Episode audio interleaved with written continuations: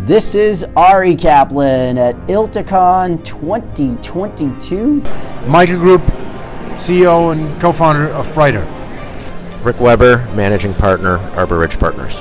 Hi, it's Ross Guberman, and I'm the president and founder of Briefcatch. Julian Uebergang, CEO of Neota Logic. Where do you see opportunities in the current market? We're seeing that many of the projects are now like starting either to show results, have fruition. Like people have kicked off stuff, now they get more educated. People are definitely buying stuff, so people are around ready to test things. Law firms are thinking about alternative terms of service delivery. They think about different realms of you know servicing their clients. They also think about being more streamlined internally. It wasn't just like you know bill hours and sell them and not think about all the rest, like just top line. People think about also like how does that impact the costs, etc. So there are more metrics, there's more data.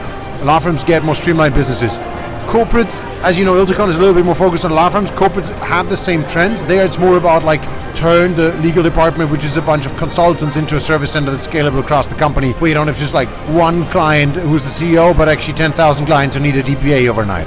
You will see more education in the market about what is possible, what technology is there. People buy more, yeah, safety basically, and know where to spend their dollars, test stuff, and overall, this is really good for everything that's happening. All the stakeholders, conversations better certainly within litigation, it seems that I know law firms are overwhelmed with work and super busy, where in the past they haven't been. Uh, so things typically flow from law firms to legal tech providers and legal services providers. So I think there's a lot of opportunity right now in litigation support and litigation technology to help service the growing demand within the law firms. Well, I'm a little biased because my product is for practicing, but I think that's probably the next frontier.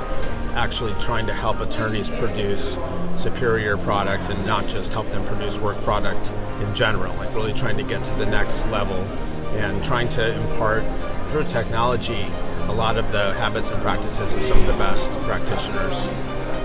So we're seeing a real focus on commercial outcomes for solutions. So not just experimentation, not just innovation, not just hackathons.